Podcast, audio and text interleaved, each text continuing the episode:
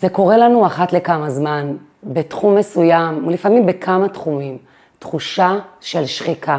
זהו, אין לנו כוח, אנחנו סוחבים, סוחבים עוד יום ועוד יום, בעבודה, בזוגיות, באימהות, לא מרגישים התלהבות, לא מרגישים חיות, לא מבינים למה אנחנו עושים בכלל את מה שאנחנו עושים, עייפים, כל כך עייפים.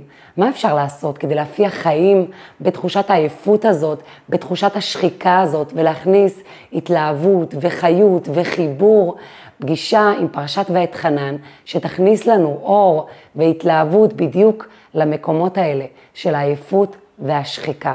ולפני שנתחיל, אני מזמינה אתכן, כמו תמיד, אה, להירשם כאן למטה ולקבל מדי שבוע עדכון על פגישה חדשה ומרגשת עם פרשת השבוע, וכמובן לחפש את הפגישה גם בפודקאסטים, בספוטיפיי, בגוגל, ולהעביר הלאה, כדי שכמה שיותר אה, נשים יקבלו כוח ויתחברו לפרשת השבוע ויתחברו בעצם לעצמם, כי פרשת השבוע היא הסיפור הרוחני, הפנימי של כולנו, מדי שבוע מחדש. פרשת ואתחנן, כשמה, פותחת בכך שמשה רבינו ממשיך בדברי הפרידה והתוכחה שלו מעם ישראל, ומספר להם איך הוא התחנן לקדוש ברוך הוא, שיזכה אותו להיכנס איתם לארץ ישראל, גם כדי לראות את הארץ ולזכות בה ברמה האישית, וגם ובעיקר כדי להמשיך להנהיג אותם כעם כשהם נכנסים לארץ ישראל, כשהם סוף סוף סוף מגיעים אל המנוחה ואל הנחלה. ומשה רבינו נענה בשלילה ומתבקש להפסיק להתפלל. ההסבר על המילה והאתחנני, שמשה רבינו התחנן, כלומר הוא ביקש מתנת חינם. וזה מוזר, מתנת חינם, משה רבינו עם כל הזכויות שלו, עם כל המנהיגות שלו, זה מובן מאליו, הוא צריך לדרוש את זה, את זה שהוא ייכנס לארץ ישראל. וזה גם לא רק לטובתו, זה גם לטובת עם ישראל, והוא חושב עליהם. למה בכל זאת הוא מתחנן? משה רבינו מלמד אותנו כאן איך מבקשים דברים מהשם. לפעמים אנחנו מתפללים ולא מבינים למה התפילה שלי לא נענתה. אני הרי ביקשתי. אנחנו לא מבקשים, אנחנו יותר דורשים. ולמה אנחנו דורשים? כי אין לנו ענווה. ואנחנו מגיעים מנקודה של אם לא יהיה לי את זה, אז אני לא אשרוד. אנחנו לא רואים את התמונה המלאה שאותה הקדוש ברוך הוא רואה, כמו שהוא ראה כאן שזה לא נכון בשביל עם ישראל, שמשה רבינו ייכנס איתם, ושמשה רבינו שייך לגאולה העתידית, שאז אם הוא נכנס איתם עכשיו, זהו, הייתה מגיעה גאולה.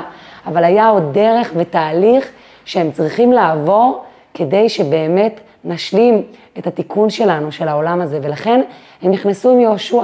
ומשה רבינו לא רואה את התמונה המלאה, באותו רגע זה מרגיש אסון. אני לא זוכה להיכנס לארץ ישראל, עם ישראל לא זוכה שאני אכנס איתו, אבל יש לו ענווה, הוא יודע שהקדוש ברוך הוא רואה את התמונה המלאה, ולכן הוא לא דורש, הוא מתחנן, הוא מבקש מתנת חינם, למרות הכל, לפנים משורת הדין, תן לי להיכנס. ואנחנו צריכות גם ללמוד מכאן שני דברים. א', איך מתפללים, איך מבקשים כמתנת חינם, איך מבקשים ממקום של ענווה, והענווה הזאת אומרת שאני בעצם לא יודעת מה טוב בשבילי. אתה, אלוקים, יודע הרבה יותר טוב מה טוב בשבילי. אז אני מבקשת, ואם זה טוב לי, אתה תיתן לי. ואם אתה חושב שזה לא טוב לי, אתה לא תיתן לי. זאת אומרת, הבקשה שלי היא מראש בקשה בענווה. וגם אני לא דורשת, כי אני מרגישה שלא מגיע לי, מתוך הכרת הטוב על מה שיש לי. וזה כל כך מתחבר לשחיקה שבהמשך עוד נגיע אליה, אבל הרבה פעמים השחיקה מגיעה מזה שאת כל מה שיש לי, כבר התרגלתי אליו. זה מובן לי מאליו. יש לי בית, יש לי עבודה, יש לי ילדים, בסדר.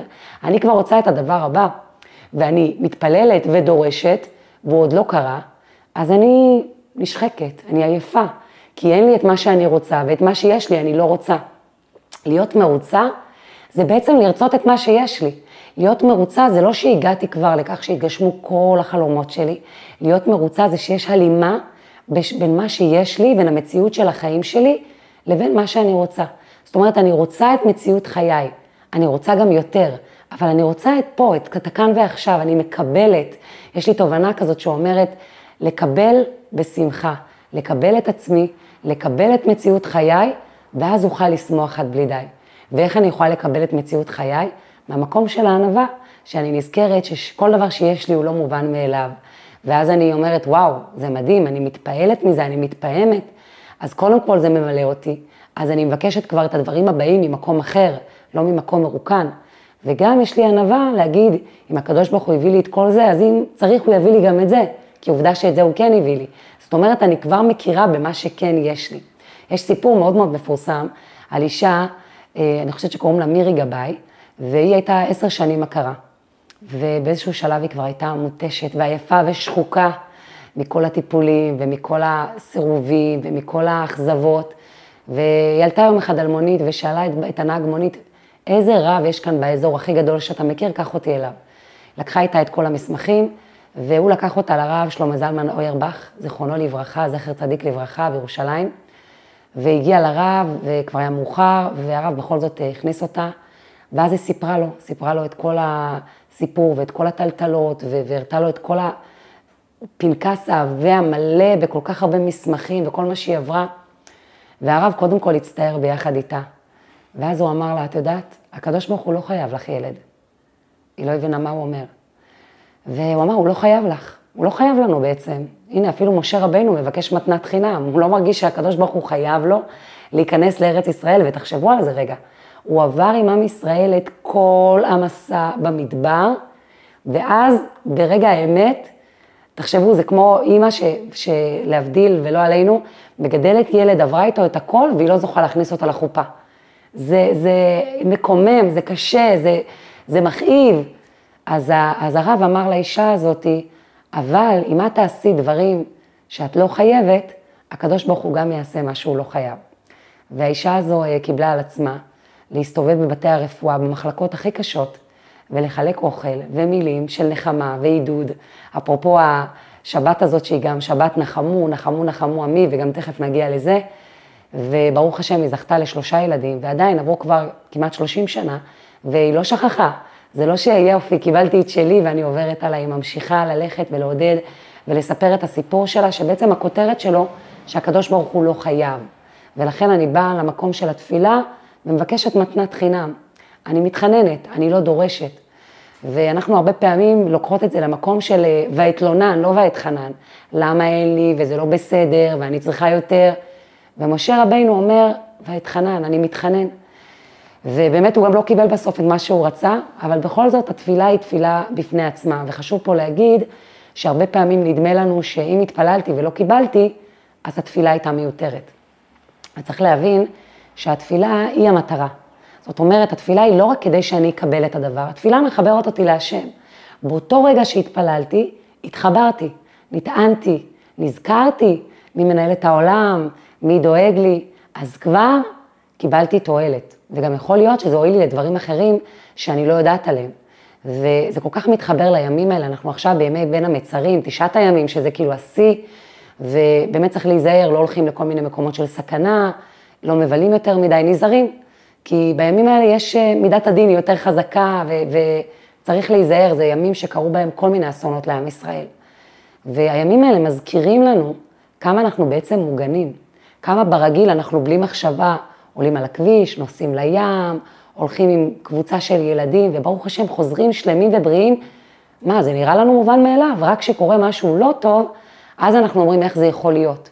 אבל איפה זה שקמת בבוקר וכל הילדים בריאים וכל הילדים הלכו למוסדות? וואו, זה לא מובן מאליו, פתאום בחופש זו אולי הזדמנות לחשוב על זה. כמה זה מדהים שברגיל יש מסגרת חינוכית שתומכת ו- ו- ותורמת לילדים ועוזרת לנו בתפקיד שלנו כהורים. אז גם ימי בין המצרים זה ימים כאלה של להתפעל ולעצור ולהבין רגע כמה אנחנו מוגנים ושמורים ברגיל, כמה אסונות נמנעים מאיתנו ואנחנו אפילו לא יודעים לזה, על זה ולא חושבים על זה. ומשה רבינו ממשיך ומדבר איתם, ואז הוא אומר להם, כי הוא נפרד מהם, הרי הוא לא ייכנס איתם, הוא אומר להם, יש סיכוי כזה, שאתם תיכנסו לארץ ישראל, ומתוך כל הטרדות, ומתוך המרחק של השנים, תשכחו כבר את כל הניסים שקרו לכם, ותיכנסו לטרדות היומיום, ותתרחקו ותתרחקו מהקדוש ברוך הוא, ותיכנסו לשחיקה ולעייפות, ופתאום המצוות לא כל כך יעניינו אתכם, וכל הרוטינות הרוחניות לא ירגישו לכם, ואז אתם חס ושלום תוכלו לאבד את הזכות שלכם על הארץ הזו, כי זכיתם בה. בזכות כל הניסים שעברתם, בזכות שנבחרתם לעם ובזכות העובדה שאתם מתנהגים כמו שאלוקים מבקש, אחד לשני וכל אחד בפני עצמו במצוות שבין אדם למקום. אז מה הוא מציע להם? מול, אל מול הסיכוי הזה של השחיקה, שזה משהו טבעי שקורה לכל אדם אם הוא לא עובד על עצמו. הוא מציע להם לעצור ולהתבונן, ותכף אני אקריא את המילים מהפסוקים, כי זה כל כך חזק, לעצור ולהתבונן ולהיזכר, להיזכר במתן תורה, להיזכר בקריאת ים סוף, להיזכר בניסים האלה כדי לעורר בלב את ההתרגשות ולהעלים את השחיקה. השחיקה מגיעה מזה שאנחנו שוכחים. זה טבעי, אנחנו שוכחים את כל הניסים שהיו, הכל נראה לנו מובן מאליו, אנחנו רצים, רצים, רצים בשגרת היומיום. וחשוב מאוד להתבונן, זה דורש התבוננות, התבוננות זה לעצור רגע ולהעלות את זה במחשבה ולחשוב על זה, והמחשבות מביאות לרגש, ואז הרגש מביא להתלהבות וחיות, ומעלים את השחיקה ואת העייפות ואת האדישות שמתעוררים עם הזמן. ולפני שאני אקריא את המילים מה, מהפסוקים עצמם, אז אני אתן דוגמה. אה, תחשבו, אה, ילד מתבגר, שככה כל הזמן מאתגר את ההורים שלו, ו, ובאמת מתחצף ומקשה עליהם, ובחופש זה רלוונטי במיוחד. ולפעמים את ככה מסתכלת על הילד ועל הילדים בכלל, ואת אומרת, אין לי כוח, אני עייפה מהם.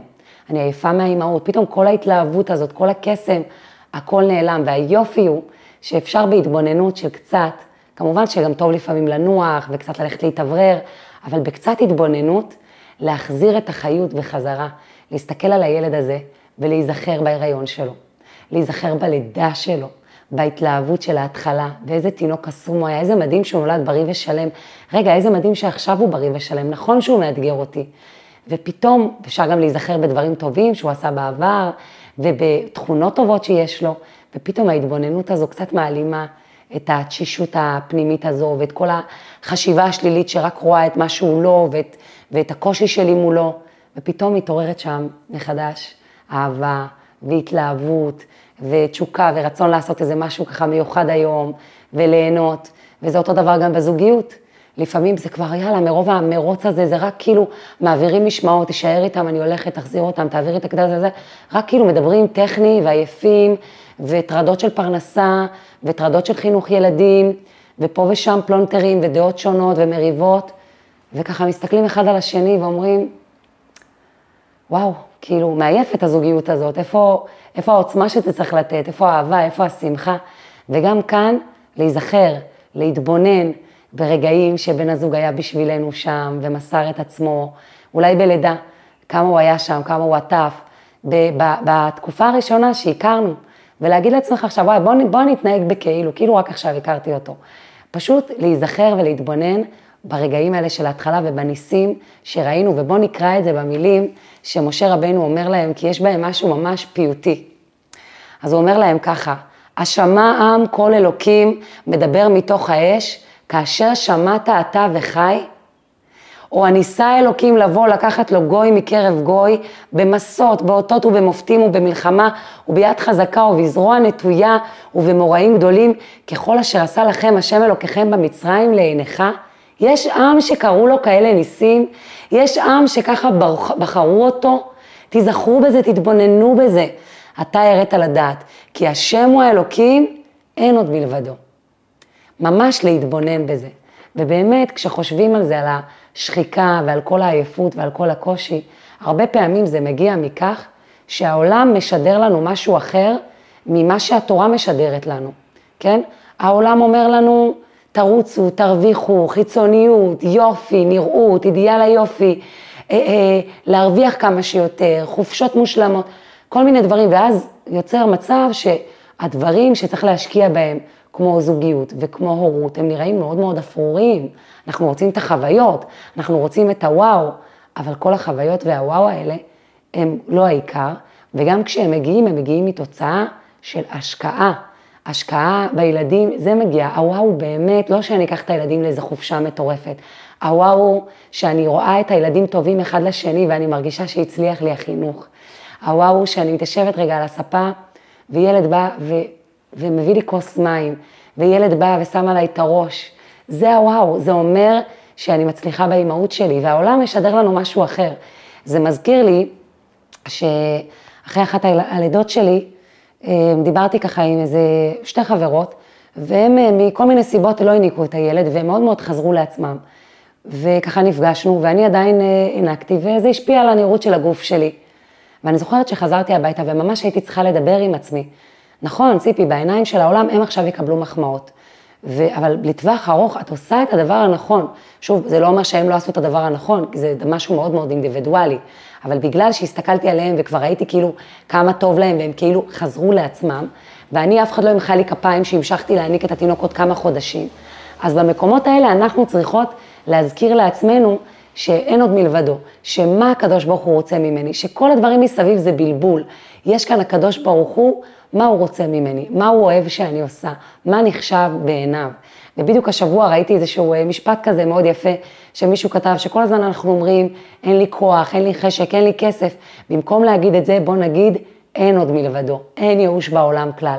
אין עוד מלבדו, זה קוד רוחני עם עוצמה מטורפת. ממש, אם אתם נמצאים בקושי, לא משנה איזה, פשוט להגיד, אין עוד מלבדו. זה מוריד את כל הפחדים מזה שמישהו אחר יכול להזיק לי, כי אין עוד מלבדו. זה מקטין את כל הטרדות שנראות לי, אין, אין עוד מלבדו. הוא מנהל את העולם, בשנייה הוא יכול להעלים את כל הקשיים האלה. זה נותן לי הרגשה טובה עם עצמי, אין עוד מלבדו, והוא ברא אותי והוא הביא אותי לכאן, והוא משגיח עליי, אין עוד מלבדו, הכל טוב. באמת קוד לחזור עליו כמה שיותר. ואחד הפסוקים הכי חזקים שאומר להם משה רבינו בתוך כל המסה הזאת שהוא מנסה לעורר אותם ונותן להם בעצם פטנט מה יעזור להם במצבים של שחיקה ועייפות, הוא אומר להם פסוק שמוזכר ארבע פעמים בשבוע לפני קריאת התורה, ואתם הדבקים בהשם אלוקיכם, חיים כולכם היום. איזה משפט, איזה פסוק חזק, ואני אסביר אותו רגע. ואתם הדבקים בהשם אלוקיכם, חיים כולכם היום. הרבה פעמים נדמה לנו שלהיות דבקה בהשם זה לוותר.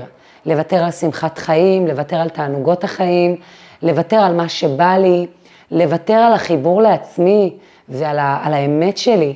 וכאן אומר לנו הפסוק הזה, ואתם הדבקים בהשם אלוקיכם, חיים כולכם היום. יש פה כמה היבטים.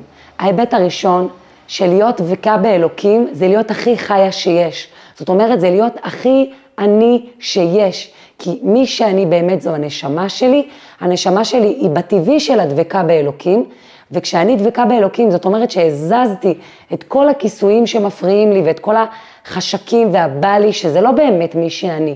כי בא לי זה משהו שאני רוצה במיידי, הוא לא יועיל לי לאורך זמן. אם עכשיו בא לי כל היום לאכול ממתקים, אבל הנשמה שלי רוצה להשפיע אור בעולם, ואכילת הממתקים הזו מורידה ממני אנרגיות, אז זה לא באמת מה שאני רוצה, זה לא מי שאני באמת.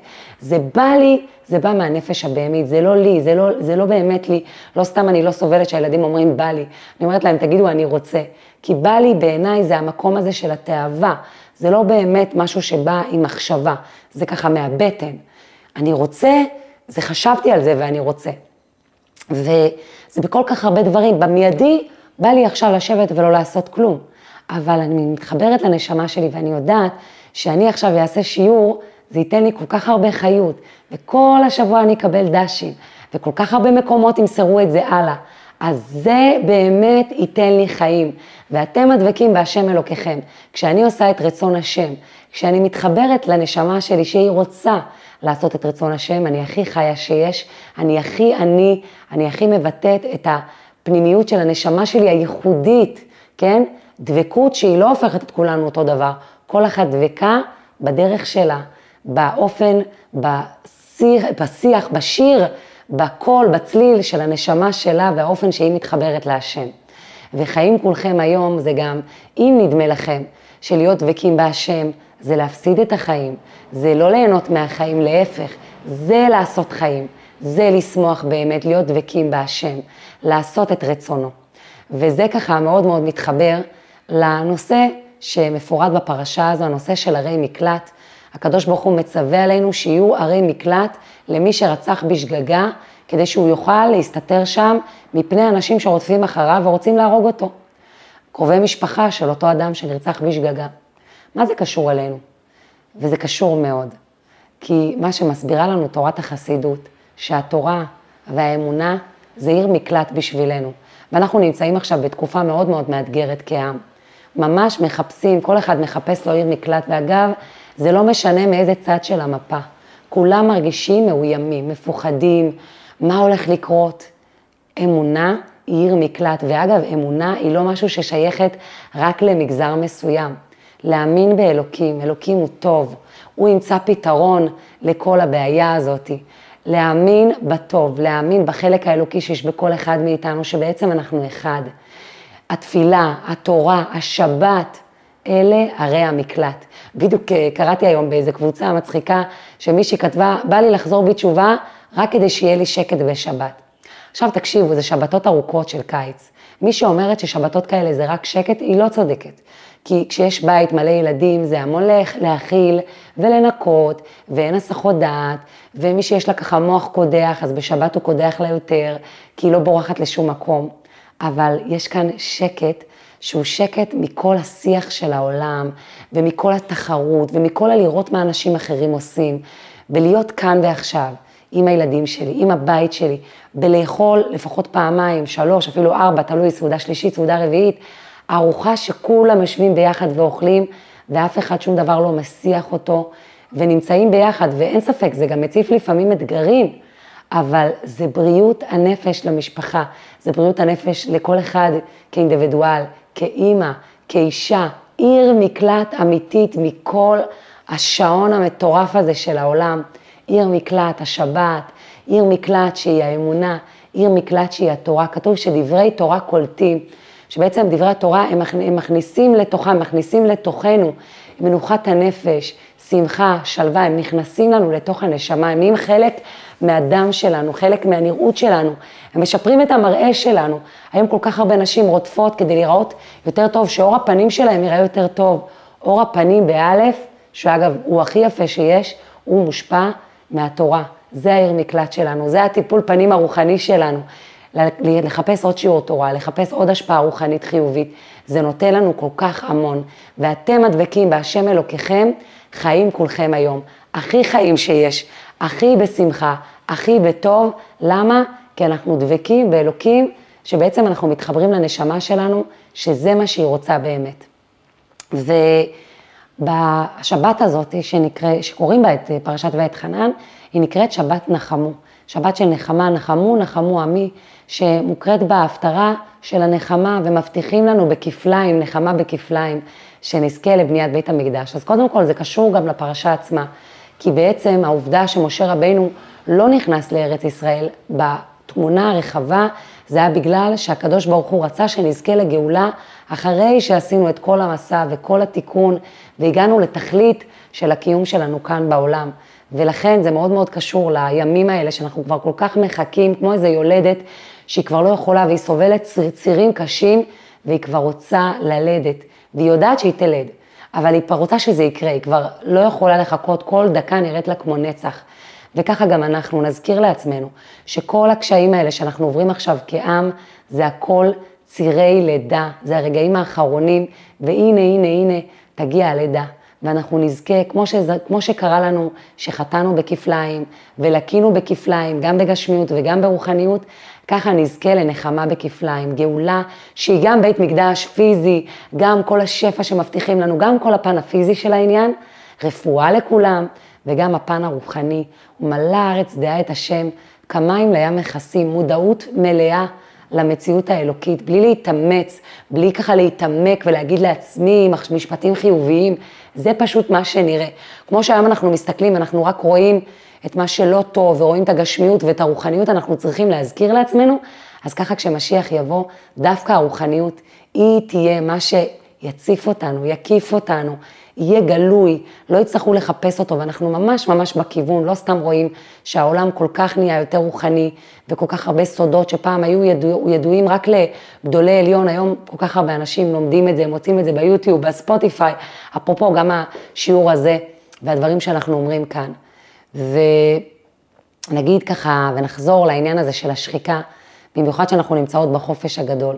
באמת, כמו שמשה רבינו מציע לעם ישראל, כמו שהוא אומר להם, אני אסע, יש עוד עם שזכה, אז להגיד לעצמי, יש עוד מישהי שזכתה לילדים כל כך מדהימים, בריאים ושלמים, יש עוד מישהי שזכתה, שיש לה זוגיות והיא מצאה אותה בקלות, או שלא בקלות, אבל בצורה מאוד מאוד שמימית, יש עוד מישהי שזכתה שבעלה עשה בשבילה אחת, שתיים, שלוש, ארבע, חמש, יש עוד מישהי שזכתה שיש לה עבודה כזאת וכזאת, כן, זה לא יקפוץ לנו מיד, אנחנו נשב ונתבונן בזה, זה דורש התבוננות, ואז זה ימלא אותנו בשמחה והתלהבות, וזה מדהים, זה משהו שאפשר לעשות בעשר דקות של התבוננות, פשוט לעצור רגע, ללכת למקום שקט, לחשוב, לכתוב, לדבר על זה, על הדברים הטובים, ופתאום ממש מרגישים בכמה דקות שיצאנו לאיזו גאולה קטנה.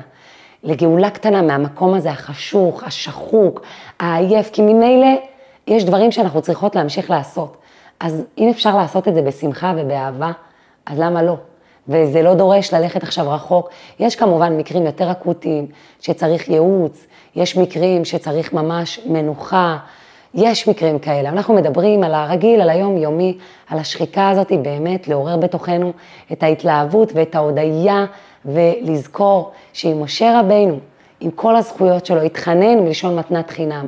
גם אנחנו צריכות לשים לב לכל המתנות חינם שקיבלנו מאת השם, וכשאנחנו מבקשות, ואפשר לבקש, לבקש את זה ממקום שמכיר במתנות שכבר יש לנו, ומכיר ששום דבר לא מובן מאליו, וזה לא ברור מאליו שמגיע לנו, והקדוש ברוך הוא רואה את התמונה המלאה, והוא יודע מה טוב בשבילנו, שנזכה בעזרת השם לגאולה בקרוב ממש, ובינתיים כל אחת ואחת מאיתנו להוסיף עוד ועוד מעשים של אהבת חינם, שבעזרת השם יקרבו את הגאולה ויזכו אותנו, נחמו נחמו עמי, בנחמה כפולה ומיידית.